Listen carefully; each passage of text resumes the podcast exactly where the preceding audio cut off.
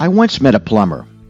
He was in a high level coaching program that I participated in, who had a lot to teach medical group leaders and the heads of other professional services firms. Well, he wasn't an ordinary plumber. He had taken over his father's company and had grown it to a staff of hundreds of plumbers and other technicians working over a two state area. He was expanding into a third state.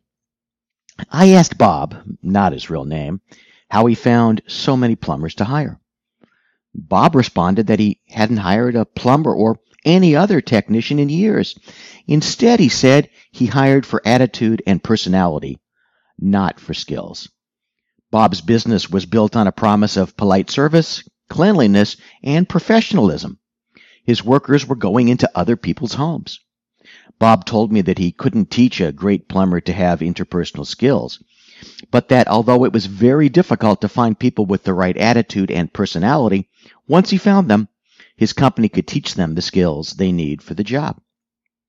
Bob's hiring philosophy is consistent with comments made by Herb Kelleher, the former CEO of Southwest Airlines, who said that Southwest looked for a particular type of person, regardless of job category. They didn't hire for skills, but for attitude only 4% of applicants made the cut. They trained for what they needed to know. It was difficult or impossible to train for attitude. Simply bringing a new physician into your group because he or she has the right credentials is short sighted. How will he or she fit into your existing team?